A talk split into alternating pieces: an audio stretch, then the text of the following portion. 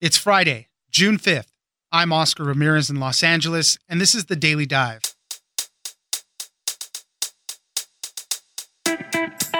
Right now, there are over 100 coronavirus vaccine candidates in various stages of testing, and when one finally breaks through, it may not be as simple as one shot and you're done. There's a high likelihood that an eventual vaccine could be a two-dose protocol, given a month or two apart. The first injection would prime the immune system, and the second would strengthen the immune system response. Elizabeth Weise, reporter at USA Today, joins us for why you might need two coronavirus shots. Next, as protests continue around the country, the DEA has given permission to collect intelligence on people protesting George Floyd's death, according to a memo obtained by BuzzFeed News. The authority was granted only on a two-week basis as they look to provide law enforcement with backup in investigating extremist groups and those causing violence. Jason Leopold, senior investigative reporter at BuzzFeed News, joins us for more. Finally, the latest unemployment data is showing that the number of workers applying for and receiving unemployment benefits still remained historically high, but eased at the end of May. This leads many to hope that the worst of the economic fallout from the pandemic is over. Sarah Chaney, economics reporter at The Wall Street Journal, joins us for some good economic news. It's news without the noise. Let's dive in. We know that people who've had MERS, which is you actually get from camels, people tend to keep antibodies for about 3 years and then they start to fade. That doesn't mean that's what will happen with coronavirus. We simply don't know because it only popped up in December. So this is all very, very new. Joining us now is Elizabeth Weise, reporter at USA Today. Thanks for joining us, Elizabeth. You're welcome. We're looking ahead to when we finally have a vaccine for COVID-19. Obviously, we're still some time away. There's over 100 vaccine candidates in various stages of testing right now. But one of the things that is becoming a little more clear is that when we finally get this vaccine, it might not be just a one-shot thing. It might be a series of shots or at least two shots, something kind of like a booster or follow-up. Elizabeth, tell us a little bit more about it. So this is a novel virus, so it's new to human beings, which means we don't have antibodies to it or very near cousins unless you were exposed to SARS or MERS, which hopefully you haven't been. So it looks as if there's about 10 vaccine candidates that are kind of a little further along. They're in human trials, and of those, at least 7 are presuming they will need 2 shots, and you'd get one, you'd probably wait a month to 2 months, and then get a second one. And then you'd be fully immunized and protected. So it wouldn't just be a single jab and you're done.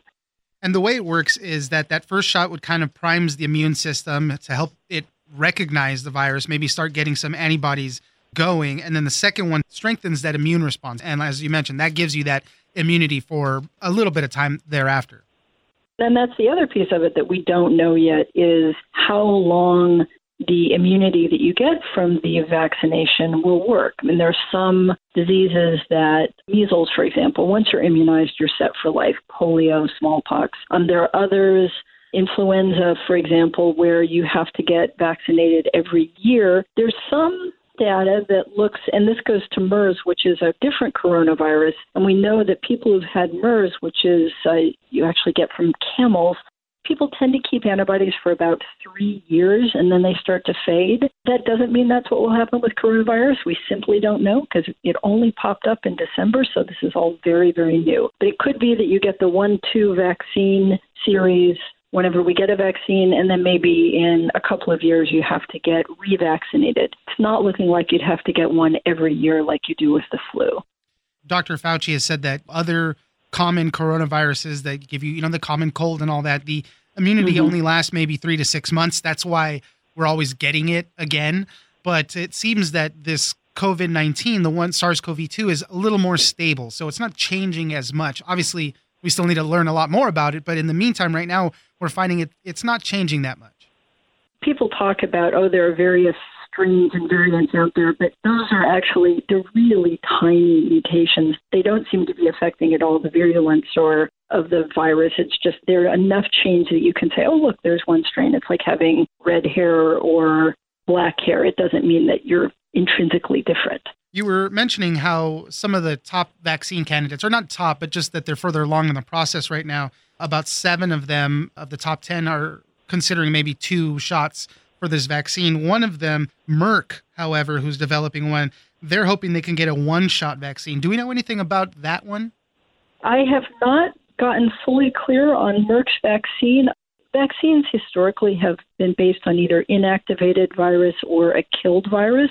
So you actually take the full viruses or a very small sequence of RNA, and you take the killed virus or an inactivated virus and inject it into the person, and your body is then exposed to the full gamut of that virus, and so it's able to very quickly ramp up a immune response. And the Chinese, a couple of the Chinese companies, they're also working in killed virus or weakened virus. And then the other ones we're seeing, the Moderna, the one that's coming out of Oxford, those are all using new technologies where they're doing one of 2 things. Either they're taking a little piece of protein that is similar to the spike on the coronavirus, and they insert that into the body, and then the body can recognize that bit of protein that it would see on the coronavirus if you got infected with it. Or they're inserting RNA or DNA, which then causes the body's own cells to create those bits of protein. And so you're not getting exposed to the full virus there. And that's one of the reasons why you might need the 1-2 punch with a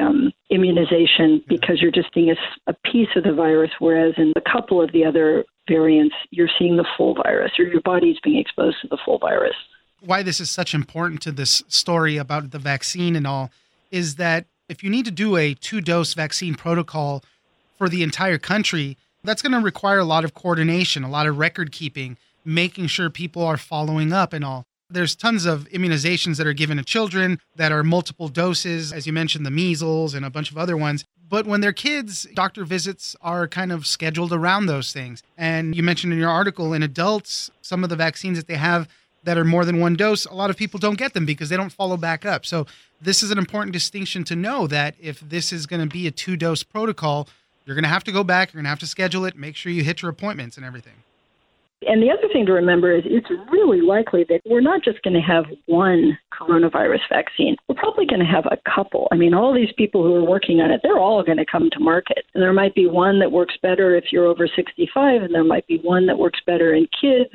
And so you're going to have to know not just when you got vaccinated, but with which of the vaccines out there you got vaccinated. Because there are probably going to be multiple different vaccines, what this is going to do is we'll have to call on the state immunization registries. State immunization registries were created for pediatric vaccinations because kids get a ton of vaccines. Some of them, it's even a series of 5 over the course of childhood. And so they need to keep track of what vaccines they got, when they got them, which one they got, when they're scheduled for the next one. And those registries work really well for children. They tend not to work as well for adults, and they also are state-specific. Some of them are even county and city-specific, so there's 62 of them in the U.S. Well, I think Guam is included in there, too. So there's a lot of them, and talking back and forth is very complicated. So they are trying now to gear up to be ready for this onslaught whenever we do get a vaccine, because we're going to have some sort of mechanism.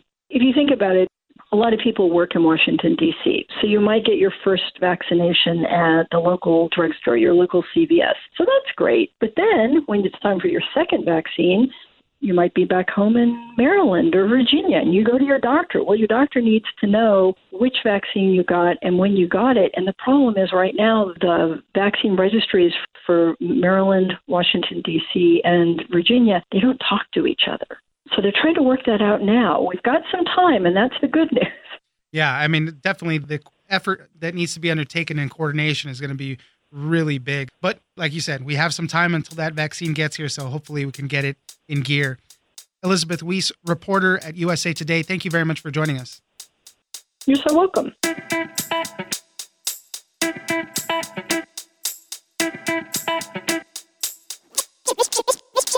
I am your president of law and order and an ally of all peaceful protesters.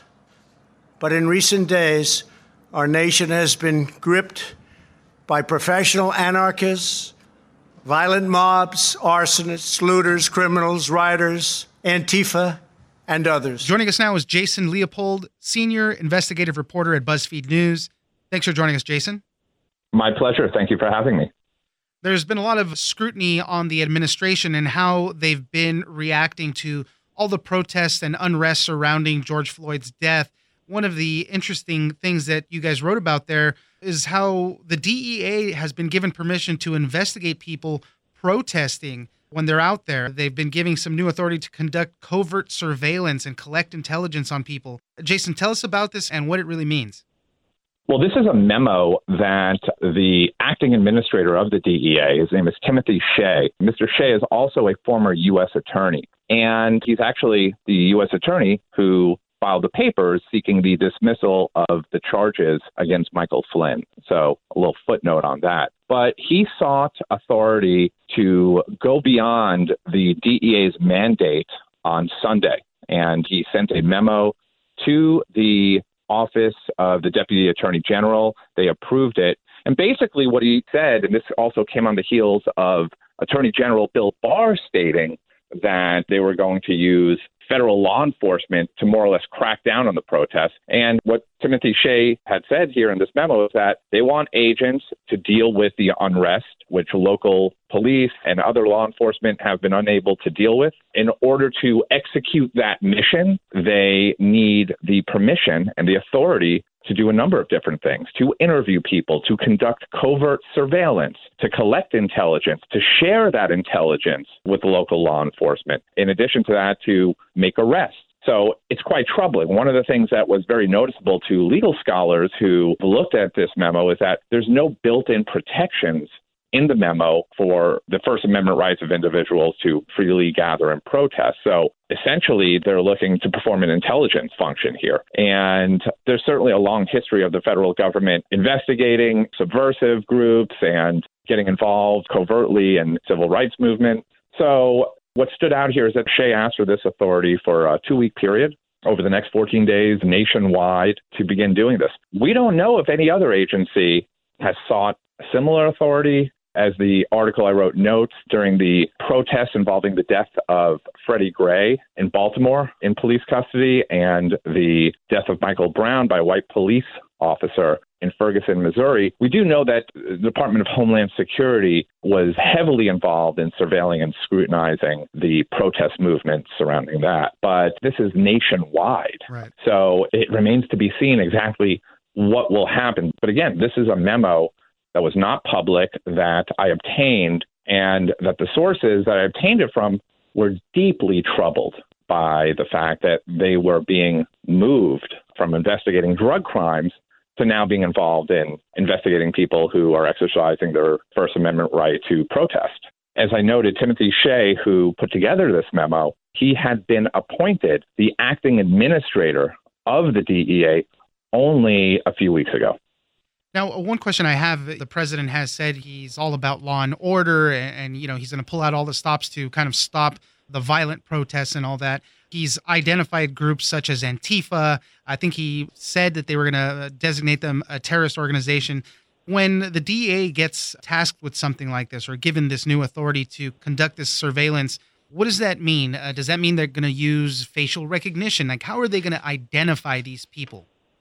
That's a good question. I mean, I have to say I don't have the answer. And in the past, if we look at some past cases, notably a past case involving Bill Barr. Bill Barr was the official decades ago who approved and oversaw the DEA's use of surveillance tools and bulk collection tools. Just this past December, Senator Ron Wyden and Patrick Leahy demanded some answers from the Attorney General Bill Barr related to his authorization of the fact that, you know, the DEA had been involved in various forms of intelligence gathering and surveillance using various technology. So, you know, there's what we have seen publicly, or at least what's been publicly reported, is that the capabilities by which the DEA can do this may come from, you know, things known as dirt boxes and drones. So as you can imagine, you know, the technology is constantly advancing. And whether there's anything new that they're going to put to use, if that actually happens, remains to be seen. I just unfortunately don't have the answer to that. Well, it doesn't seem like the protests are going to stop anytime soon. as things just keep heating up with this case. So definitely something to keep track of. Jason Leopold, Senior Investigative Reporter at BuzzFeed News, thank you very much for joining us. Thank you again. I appreciate it.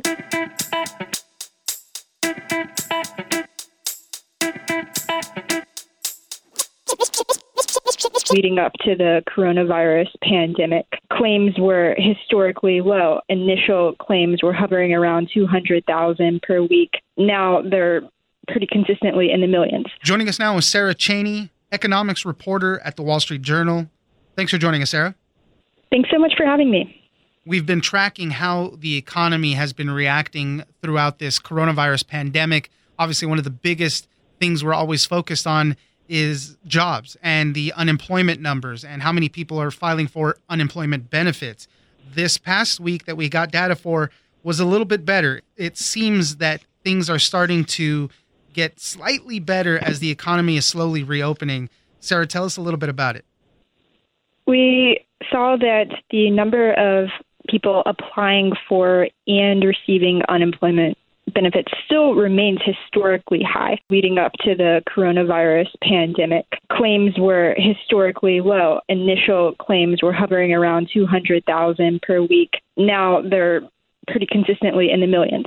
But like you mentioned, initial claims have eased some and appear to have peaked in late March after an initial surge of layoffs. But one of the interesting things, too, is that we're talking about these number of applications. They fell this past week in 36 states. That's a lot of states across the country. So that's kind of one of these other markers that we're hoping that the biggest part of this is over. And with so many states easing up on that, it's a good sign.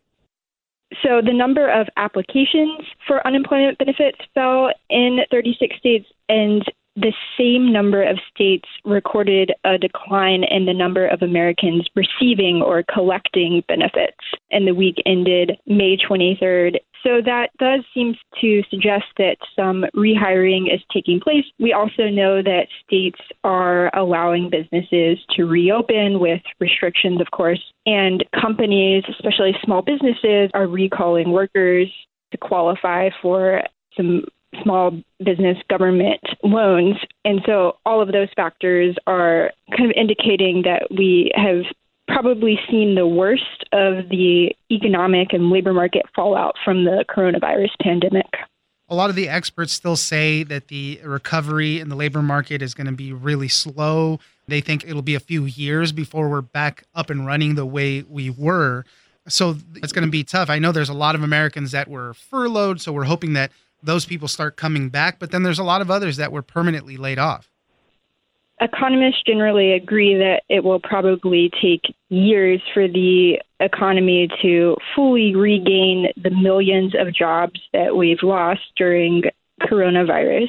And we'll get some more information on the labor market and its performance in May. Tomorrow, the U.S. Labor Department is issuing the May jobs report. So that will show, how many jobs were lost last month. We know that layoffs have continued, although, as mentioned, they've eased, and economists that we survey are expecting non-farm payrolls, i.e. jobs, fell by about 8 million in May. For now, federal and state unemployment payments are really high. They're paying out in the billions. How long are these unemployment benefits going to last for people? I know people were getting an extra $600, things like that. How long are we expecting all of that to last? Right now, the extra $600, which is on top of the regular weekly benefit amount that people are collecting, is that extra $600 is expected to last through the summer or July, and unless new legislation is passed, it's unclear whether that will happen. Well, in the meantime, we're seeing some slightly good news as things have kind of held steady, and we're expecting things to start ramping up, hopefully, but it might be a slow ramp up. Sarah Chaney, economics reporter at The Wall Street Journal, thank you very much for joining us. Thanks so much for having me.